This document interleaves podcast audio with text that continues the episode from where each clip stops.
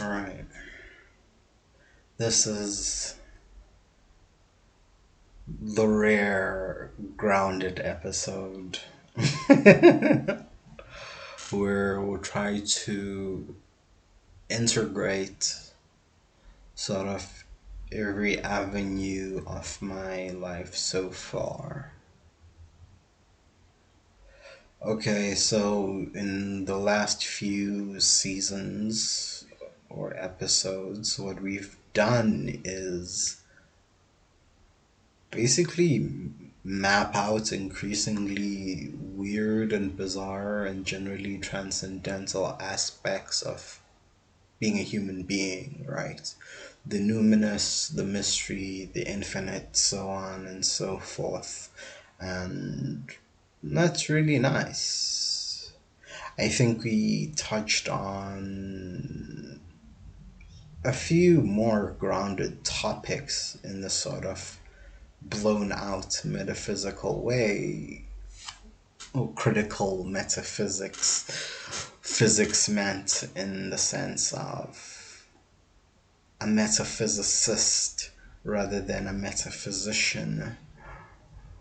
A metaphysicist is closer to a physic a physicist or one who does physics rather than a metaphysician who is one who yeah works to heal works to make sense is using metaphysics in a broader sense but yes. So which avenue do we start with in sort of integrating all this stuff So, first and foremost, we have the gender stuff. the gender and sexuality update is that basically it's not possible to accurately determine what a person's gender identity or sexual orientation is, or while it's not possible for me to do so with my own or anyone else's, there simply isn't enough data, there simply isn't enough language, isn't enough discourse, isn't enough understanding of exactly what these things are. Because it's a very peculiar thing. You have each sexuality and sexual orientation and gender presented as largely mutually exclusive, but mutually exclusive things are always orthogonally or perpendicularly or parallelly related to each other. Right? They're not just different things happening in their own spheres without any relation to each other. There are different things that are connected to each other in very peculiar ways for example, the mind is orthogonal to the physical body, but they're definitely related to each other. and it's that orthogonal relationship that's there, that's present among identities, among sexual orientations, and all these other things. So basically, since this is the grounded episode.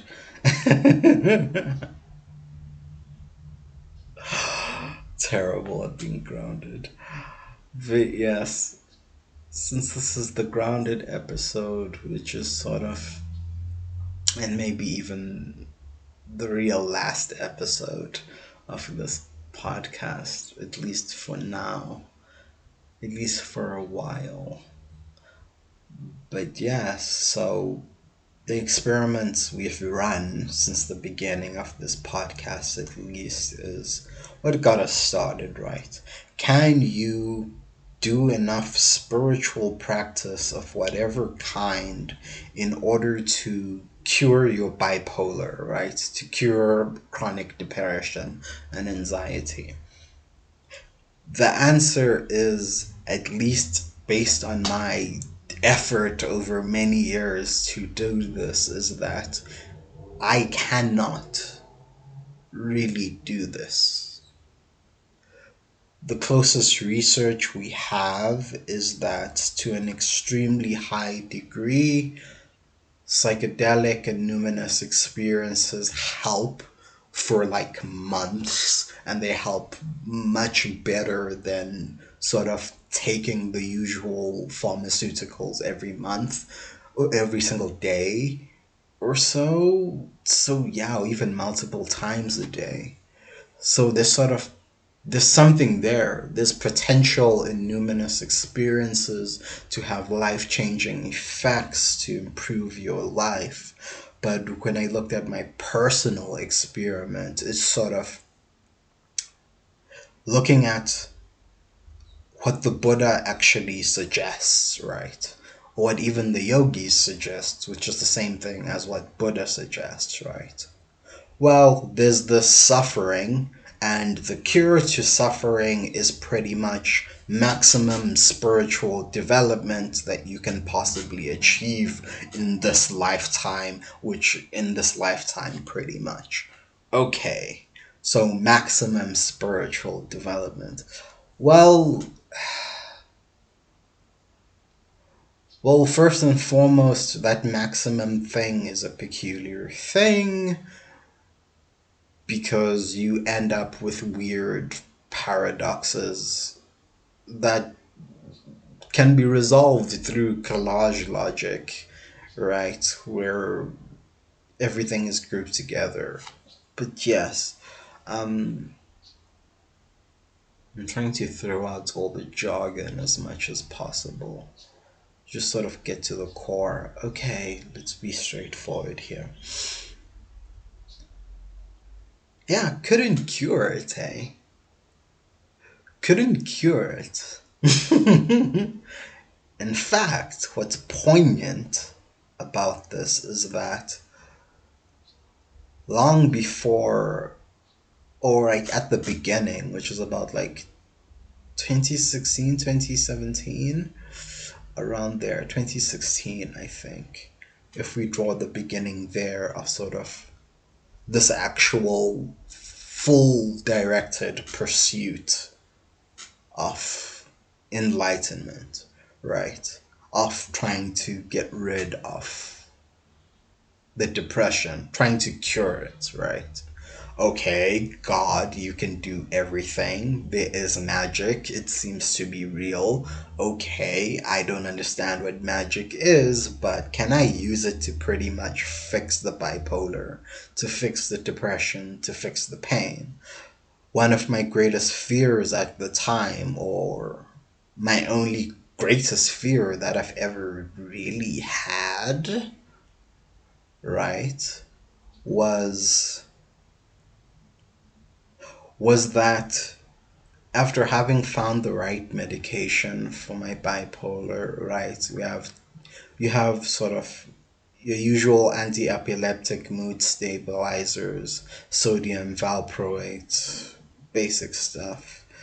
With that, I was in Tegretol for a long time, but that is also an anticonvulsant, anti-epileptic for mood stabilization. That's being removed now and then you have this very obscure ziprasidone thing, ziprasidone hydrochloride, which terribly, terribly obscure schizophrenia drug based on the dopamine system, which is a very, very rare sort of antipsychotic and mood stabilizer that is just terribly, terribly obscure but it's the only one that really worked for stabilizing my mood. So that's working. I guess. Right. And we're trying to sort of repatch the meds for things to work out. And with that as well, you sort of have your alprazolam, general anxiety stuff, and yeah, just anxiety and depression, your usual bipolar medication, right?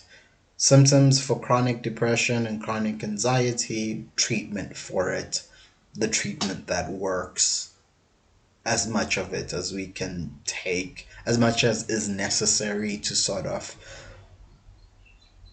not even stuff them under the carpet, but like fully build a whole building on top of them of medication and mental health and therapy such that we never know that there is a body buried under the building. right, we never talk about the corpses that we buried within the foundations of this amazing city of ours. That was the general idea. But there are ghosts, of course, naturally, as any classic movie from the 80s will tell you.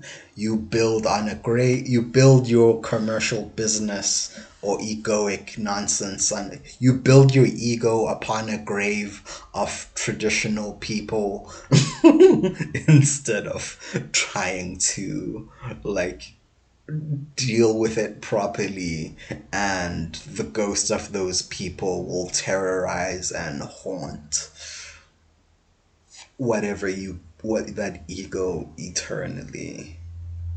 Anyway that's enough rambling messes. But pretty much when we began back in 2016 right with the regular meditation that's age 21. Yeah, that's age 21. This is, of course, after 2015 when I had a complete breakdown and finally basically said, okay, universe or whatever, or whatever it was I was talking to at the time, I just said, okay, here's the deal, right? I can't handle all this chronic depression and self destruction and all this stuff. I finally admit that I need help. I am not going to do any tricks where I try to test the doctor to see whether they actually can diagnose me properly, whether they can actually understand anything I'm going through. I'm not going to test them at all. What I'm going to do is just say yes. Whatever help, whatever technique, whatever thing they want me to do, whatever the help is, I am going to take that help. And when they ask me if it's working, I'm going to tell them in clear yes or no terms whether it's working or not. That's all. Take this medication. Take the medication, is it working? It's kind of working, but there's still this problem. Okay, try the next medication. Okay, this one's making me too sleepy and I need to function during the day. I rather not be constantly asleep. Okay, let's try this other medication. But the medication was working even though it was making me terribly sleepy. And so on and so forth, cocktail after cocktail after cocktail. What's terrible about the story or the sad part, the personal tragedy related to my fear is that I had six sessions of, well, fully anesthetized, sort of, what is it? Is it bitemporal? I think. I think, yeah, the new method, whatever the new method or latest method was, around that time for electroconvulsive therapy. Sadly, I didn't know about psychedelic assisted therapy, which has shown very, very amazing results, impossibly amazing results. Some of the best results that we've seen in mental health treatment in a very long time. So yeah, six sessions, heavy anesthesia, electrocuting my brain a bunch, right? But it's sort of localized rather than the general brain shock it's sort of like localized to specific areas so it doesn't cause as much damage or grogginess or harm. It's a very safe and advanced approach to what is or what is or what is or what was an extremely harsh therapy. Maybe the therapy worked initially and now I need to go again. It's not just a once in a lifetime treatment I don't know about that. But it seemed to make me feel better at the time, better than I was. I'd say where I am now is better than I was, but it's closer. Right? The fear, right? The core fear that I had at the time as I was improving was that one day, at some point, right, we all have like our postponed suicide plans, right? Oh, I'll never see 40. I'll commit suicide at 35. And when you're happier, you're like, oh, I won't see 50 at 45. And you generally, yeah, I hold, I hold Robin Williams as sort of the standard for me, right? He went through addiction, fame, family. He did pretty much the whole trip that you can do all the milestones of being a fully fledged human being. You pretty much executed from the good stuff to the really bad suffering and addiction stuff to the really difficult stuff right? Like a full full human life. And like still after raising children after being well known after succeeding career wise after like milestone after milestone after milestone is that what's special about him as compared to someone like Sylvia Plath or Kurt Cobain or Sid and Nancy and all the other like the stereotypical people of the 28th and 27th club, right, is that you have someone who lived the full span of life, right? They went all the way with life, man. They fought the good fight and still committed suicide. That, that's the one that gets me I don't have any real personal connection to Robin Williams. It's not particularly influential, his work in my life, but the fact that you can go through like over 50 years and like really live life in full as full as it gets and still and, and still kill yourself? Still, like, barely, like, I'm barely turning 27, barely in my late 20s, right?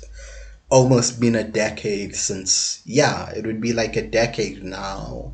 First decade since the onset of my bipolar and stuff. But yeah, man it's, it's cool.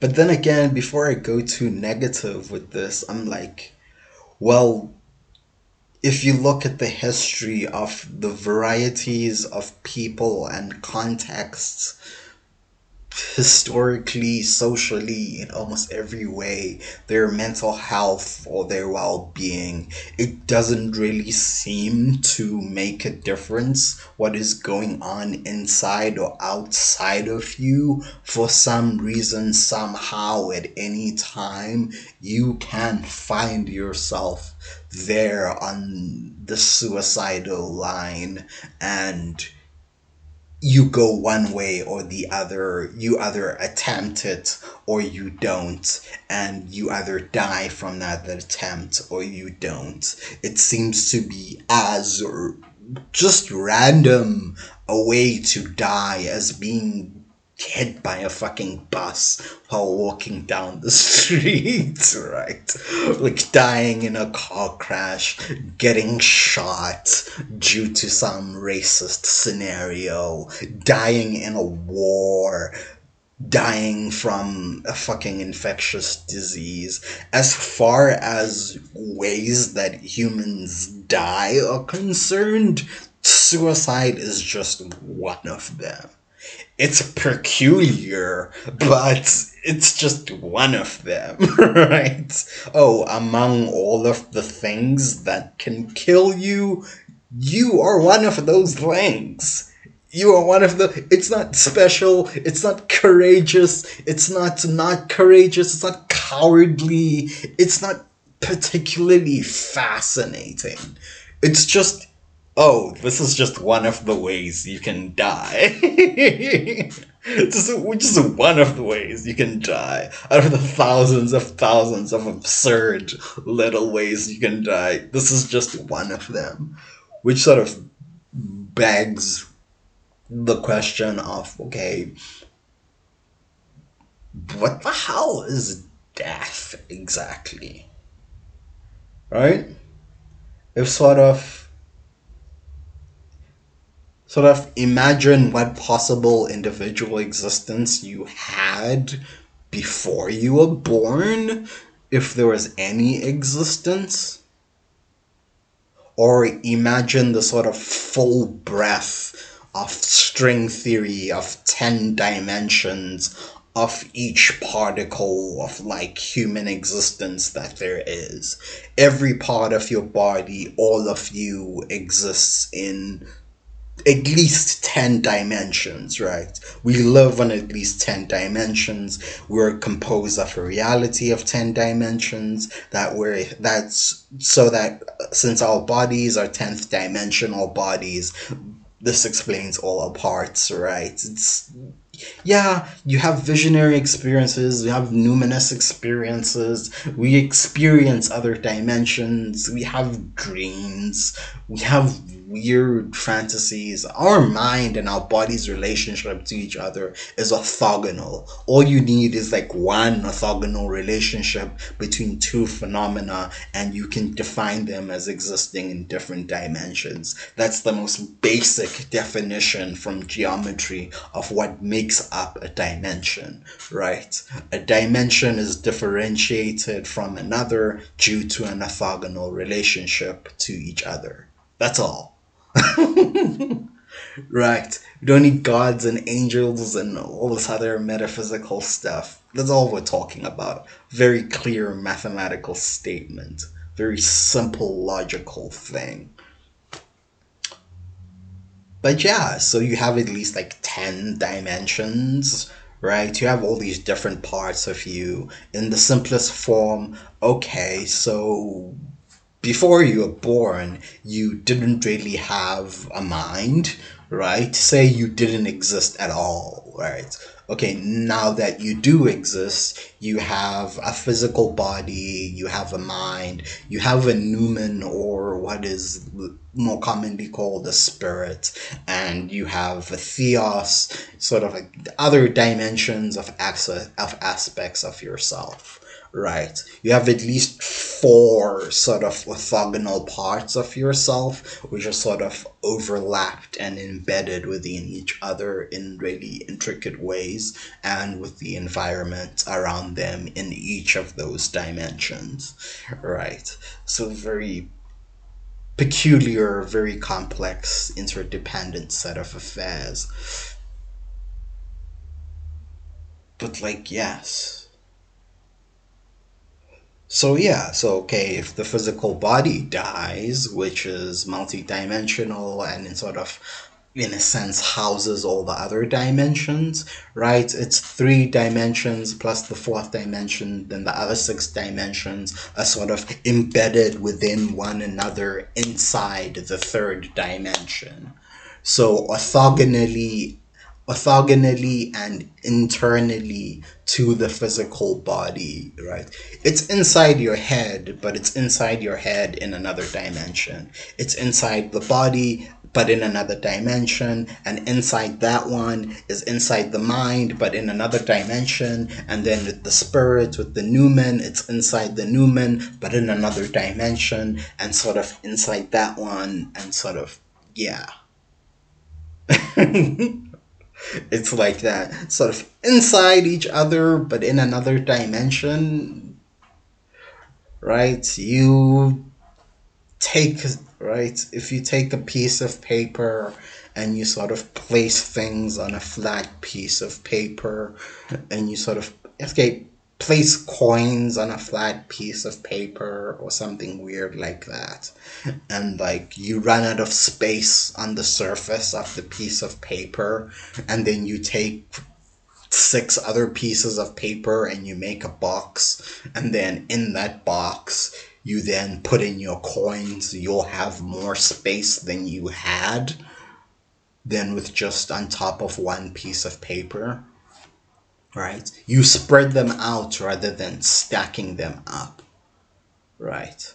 So you spread them out next to each other, you run out of space for all your coins, and then you can start stacking them upwards as if you're filling a box. This is accessing the third dimension, right?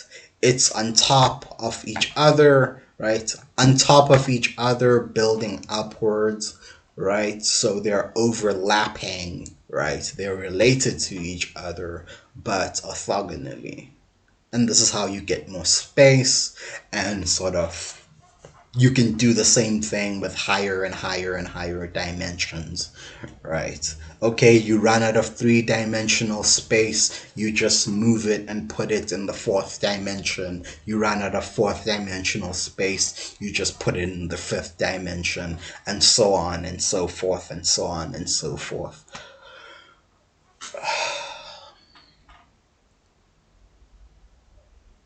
But yes. So back to where we were, right?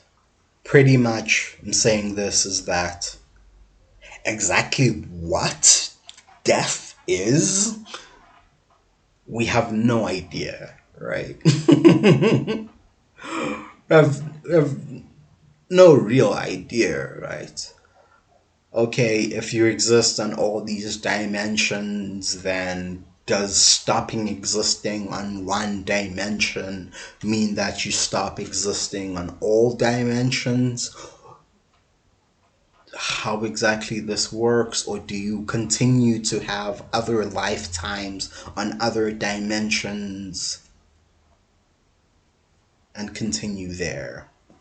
And then you die there and move on to the next one for an impossibly longer period, and so on and so forth until you basically go back to the sort of original state of being, I don't know, nothing or off or zero, right? Or the source or the initial state, the original state which you came from before you were born right?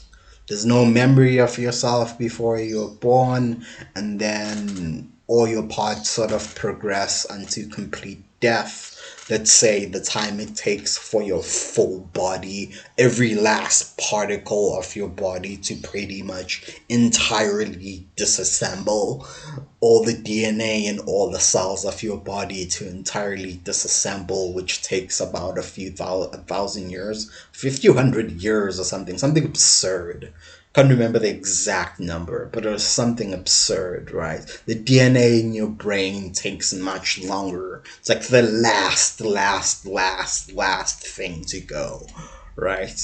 So, sort of until the last part of you has completely decayed and there's nothing there that you can actually call a part of your body right? If we reduce everything to like the cells as the unit of life and say like the nucleus of the cell, which contains the DNA, and that DNA, once that DNA is gone, then there's full death. Once the last cell is completely gone. Okay. what's happening with your other dimensional selves? Right? What's happening in all those other dimensions, which you are clearly made out of stuff from them? Who knows? Who knows? Human experience is pretty, pretty weird. This is pretty damn weird. You could easily enter a visionary space. Easily.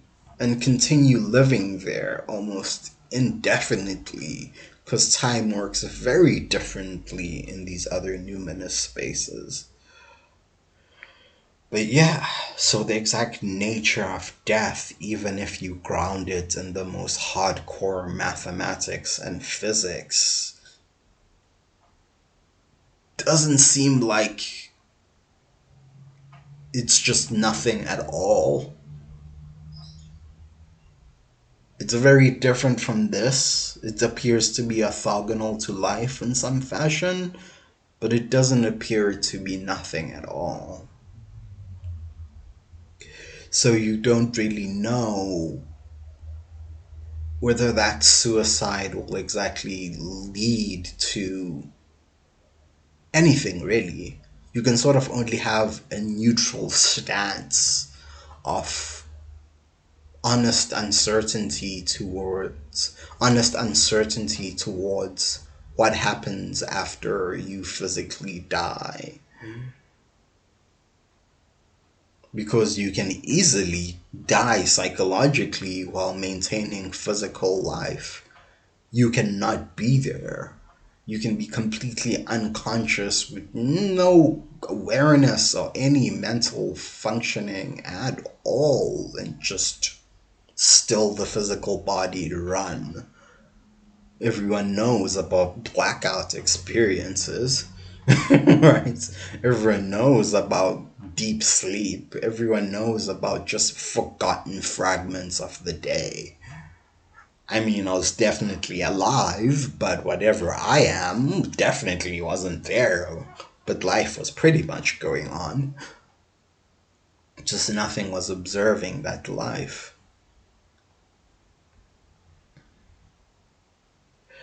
So, yeah, back to the more grounded stuff. This is the grounded episode, by the way. So, the fear was that, okay, I am gonna give it one last chance to actually try and get well through proper psychiatric and medical treatment, the best that was available to me in South Africa, in my country at the time, sort of okay. And I got some good mental health. I got better. I recovered, quit smoking, quit a lot of self destructive drug use.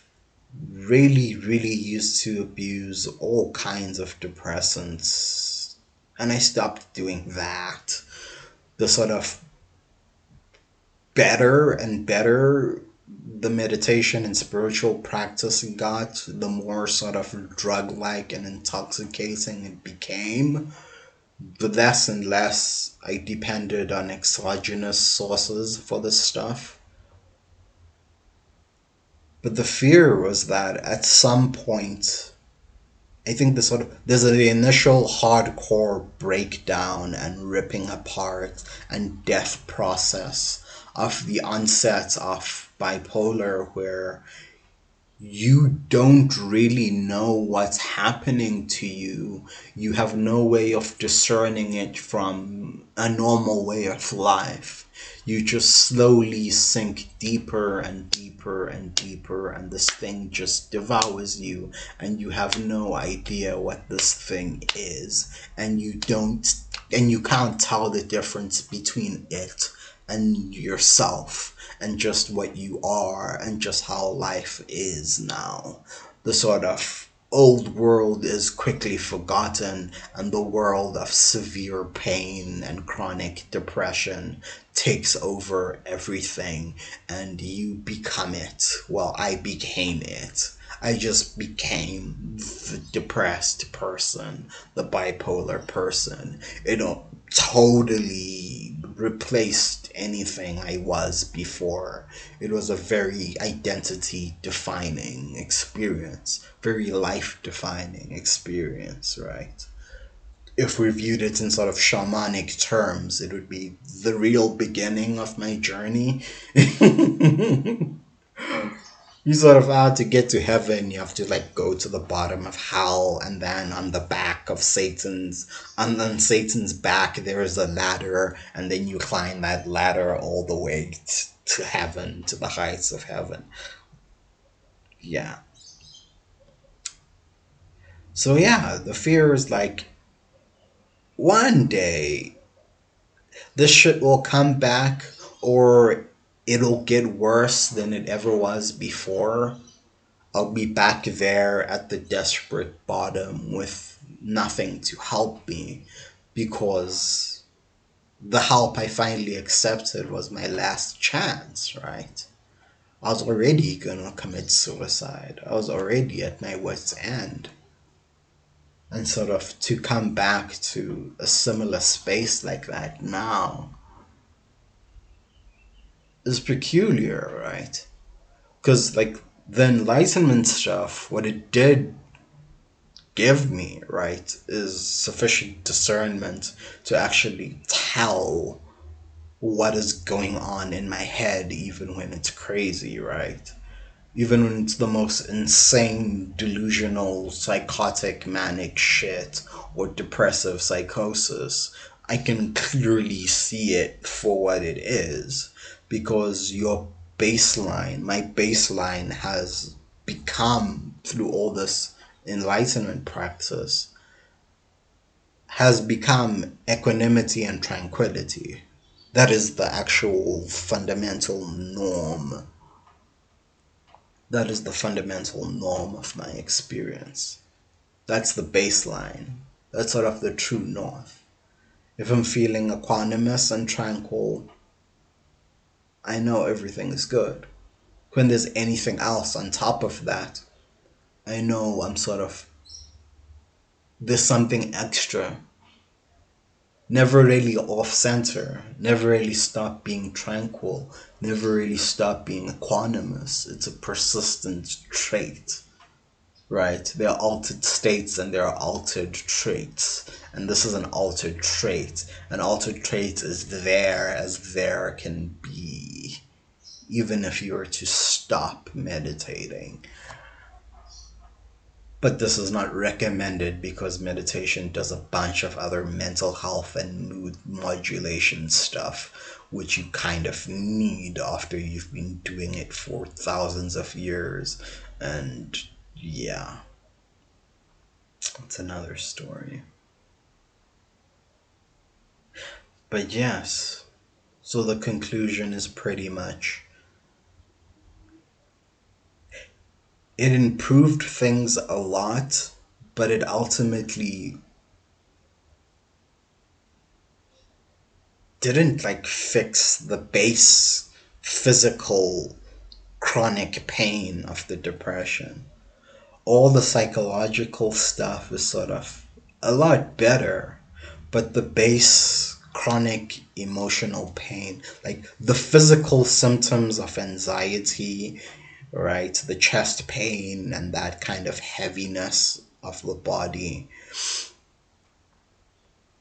and sort of the negative affect, I guess, right? Yeah, it's just pain chronic physical pain that either has somatic origins or has psychological origins.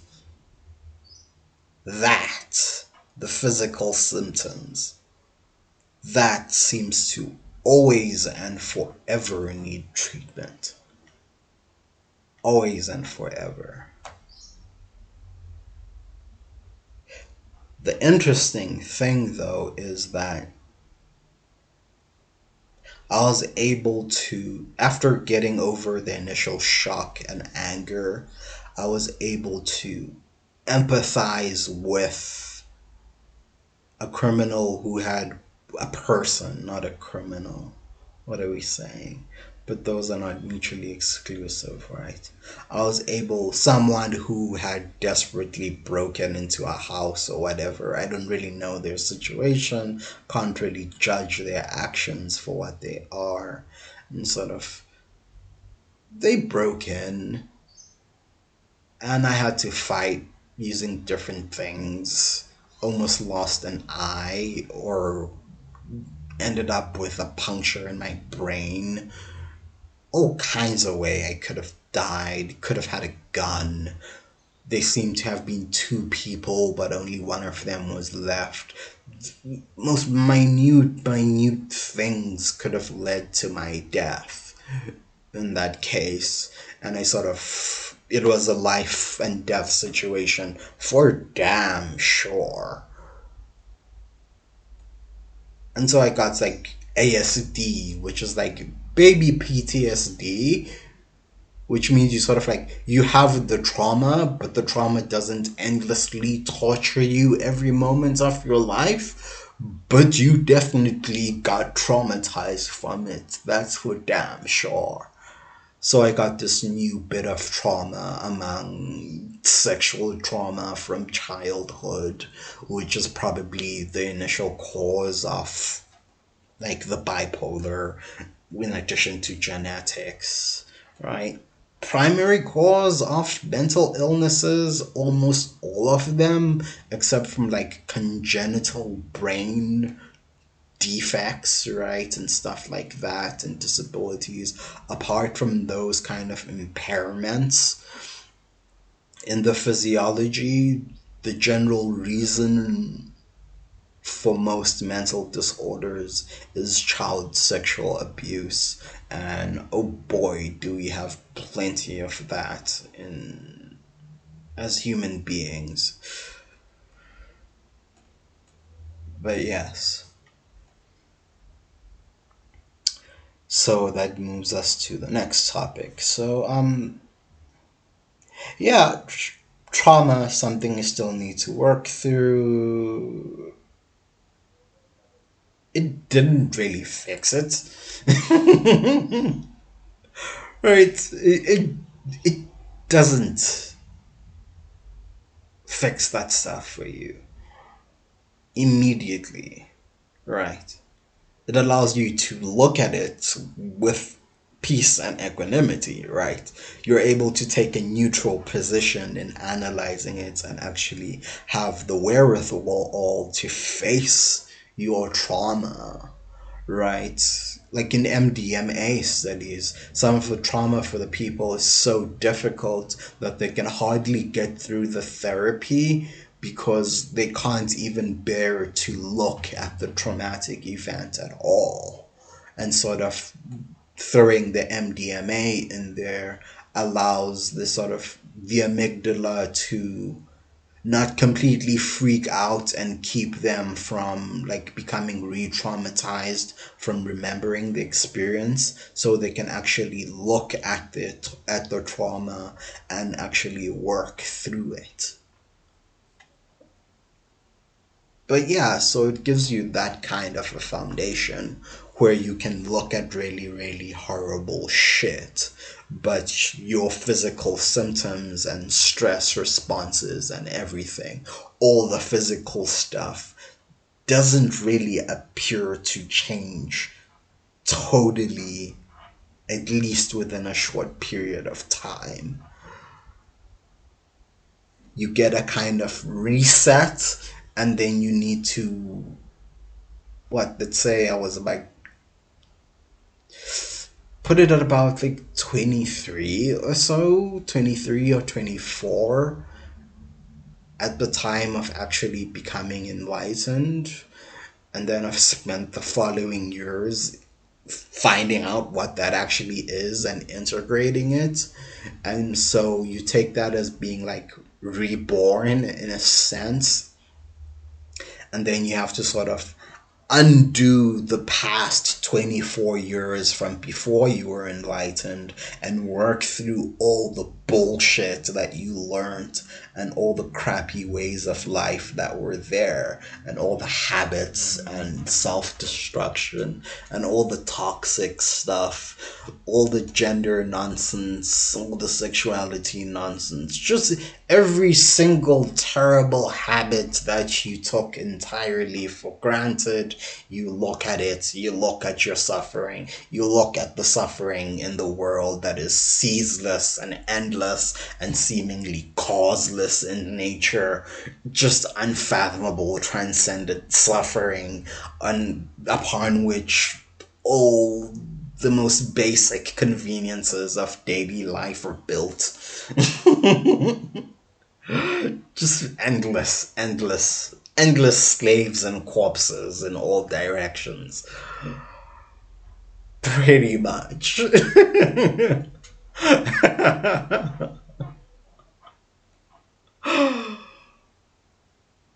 but you know, it has to like be necessarily meaningless, right? Or like a game or a play, right? Play in every sense of the word. It's a cosmic play and something you play or that is a play is something that's not ultimately to be taken entirely seriously. It's real, it's real suffering, but it's ultimately meaningless. How can I say it? It's ultimately how can I say it's ultimately for fun, right? It's ultimately not to be taken seriously. Because if we really had to take every bit of fucking suffering and annoyance that we deal with in daily life, I mean, like man chronic depression is not fun?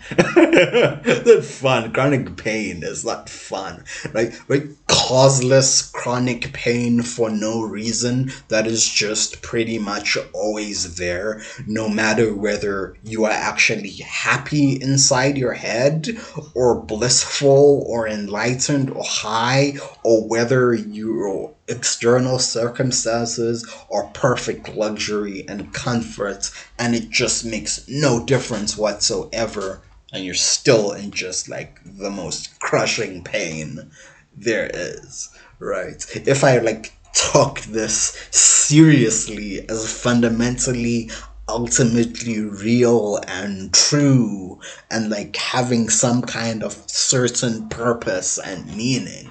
Like oh god is punishing me or it's happening to me personally. This is madness. Right? This is madness. And it's sort of that kind of madness that is solved by depression, right? It doesn't, it's sort of, it's the comparison of the first arrow versus the second arrow, right? Right? Or the first thorn versus the second thorn, right? The first thorn you sort of use to, the first thorn hurts you physically, and that's sort of what you can call pain, right? Suffering in that sense. And you can't really do anything about that, right? There's not really much that can be done about that. Medicine is making great strides and is trying, but ultimately eradicating all pain altogether I don't know, maybe gene editing or other forms of transhuman approaches can resolve it. But I don't really know. We kind of enjoy pain in some cases, and it's kind of good to have pain signals to tell you when something is going horribly wrong. So, yeah, your alarm that wakes you up in the morning must be painful enough to actually wake you up and force you to get out of bed. Otherwise, you might not, you might ignore it.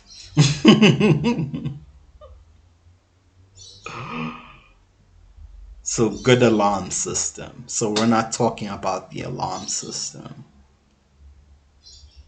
What we're talking about is dukkha, right? Dukkha, which is discontent rather than suffering. It's suffering is discontent, right? Or suffering about suffering, right? You're depressed about being depressed. You're worrying that you worry too much. that shit, right? All of that shit definitely 100% goes away. And the side where you are taking pain personally also goes away, right? Right. The arrow that someone else shot you with is objective and the pain goes away quickly and after you remove the arrow and after you heal that takes its own time. That's not something you can take personally as happening to you on a fundamental basis as some kind of reward or punishment or anything. It's just a phenomenal effect of the objective world, which you're sort of which what you are right, in a fundamental sense, is sort of both in that one with it and orthogonal to it, and sort of a collection of all these things, right? There's no way you can sort of claim egoic ownership of it as my personal pain occurring to me. It's sort of something that happened in the world a thing that happens is not really happening to you. It's happening with you, around you, with other things.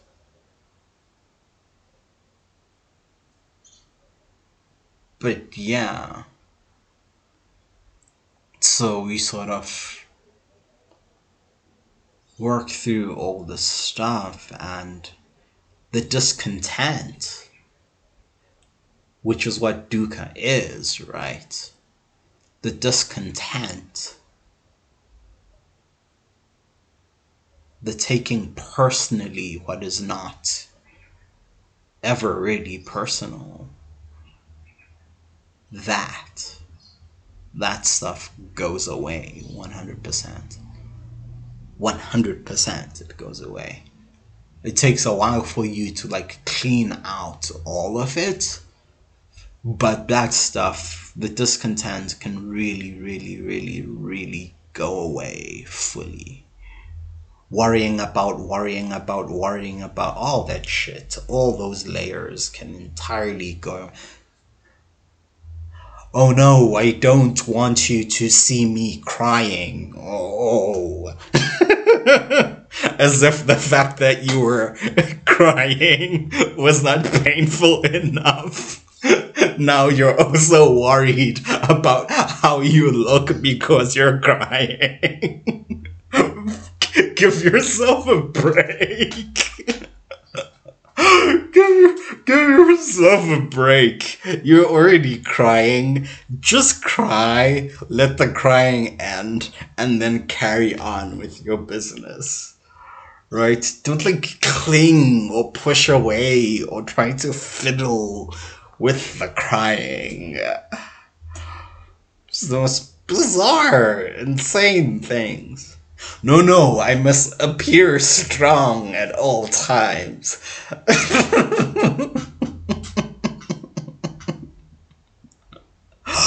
no, what, what, what, what, what will they think of me?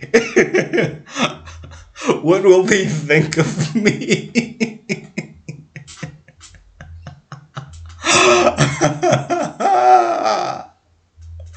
yeah, that stuff that stuff goes away. that stuff goes away, right? Being punched, being slapped, being rejected, failing, that shit still hurts. right? Pain. Pain is pain is pain is pain is pain. Right. Okay. So the grand fear was that this, oh, this amazing pain, this terrible, terrible pain would come back and then I'd have no choice but to kill myself. Right? Sort of drawing a fine line between fear and phobia. That was a phobia, man. That is dukkha, right? That's discontent. That's not real fear, right? Real fear is like a kind of pain and alarm system. It comes and it's gone. It's a startle response. It's a chemical response in your body that your body digests and then goes away, and there's no fear left except whatever tricksy bullshit you choose and, and you choose to build a story around that fear and pain right? Tricksy bullshit like habits and thought habits and stories and how you should behave. No, no, I must hide and stay at home forever now and never go outside. Outside is dangerous. I can't trust people ever again. Tricksy, tricksy, tricksy, tricksy, endless layers of story and bullshit and bullshit and bullshit that's just sort of are emerging out of and are feeding into the fear response, the fear response, rather than actually soothing the fear response at all. Which is self soothing. It will digest itself and then go away. Right? the psychological side, right, the trauma side is the stuff of integration. Integration is extremely important for intense experiences, whether they're intensely positive or intensely negative or intensely neutral. You must sort of psychologically and spiritually and so on and so forth digest these things, this process of digesting them. It's largely automatic, but actively working through it makes it go by a lot better and a lot faster. And you sort of get more out of it. Like books. you write 600, 800, 900 page books, and yeah hundreds of thousands of words that no one will ever read, including yourself, because you don't edit ever. because you spending months or years writing that shit is enough time. You've read it and edited it enough time. It's enough. You're tired of your own shit. But yes, so the integration is important.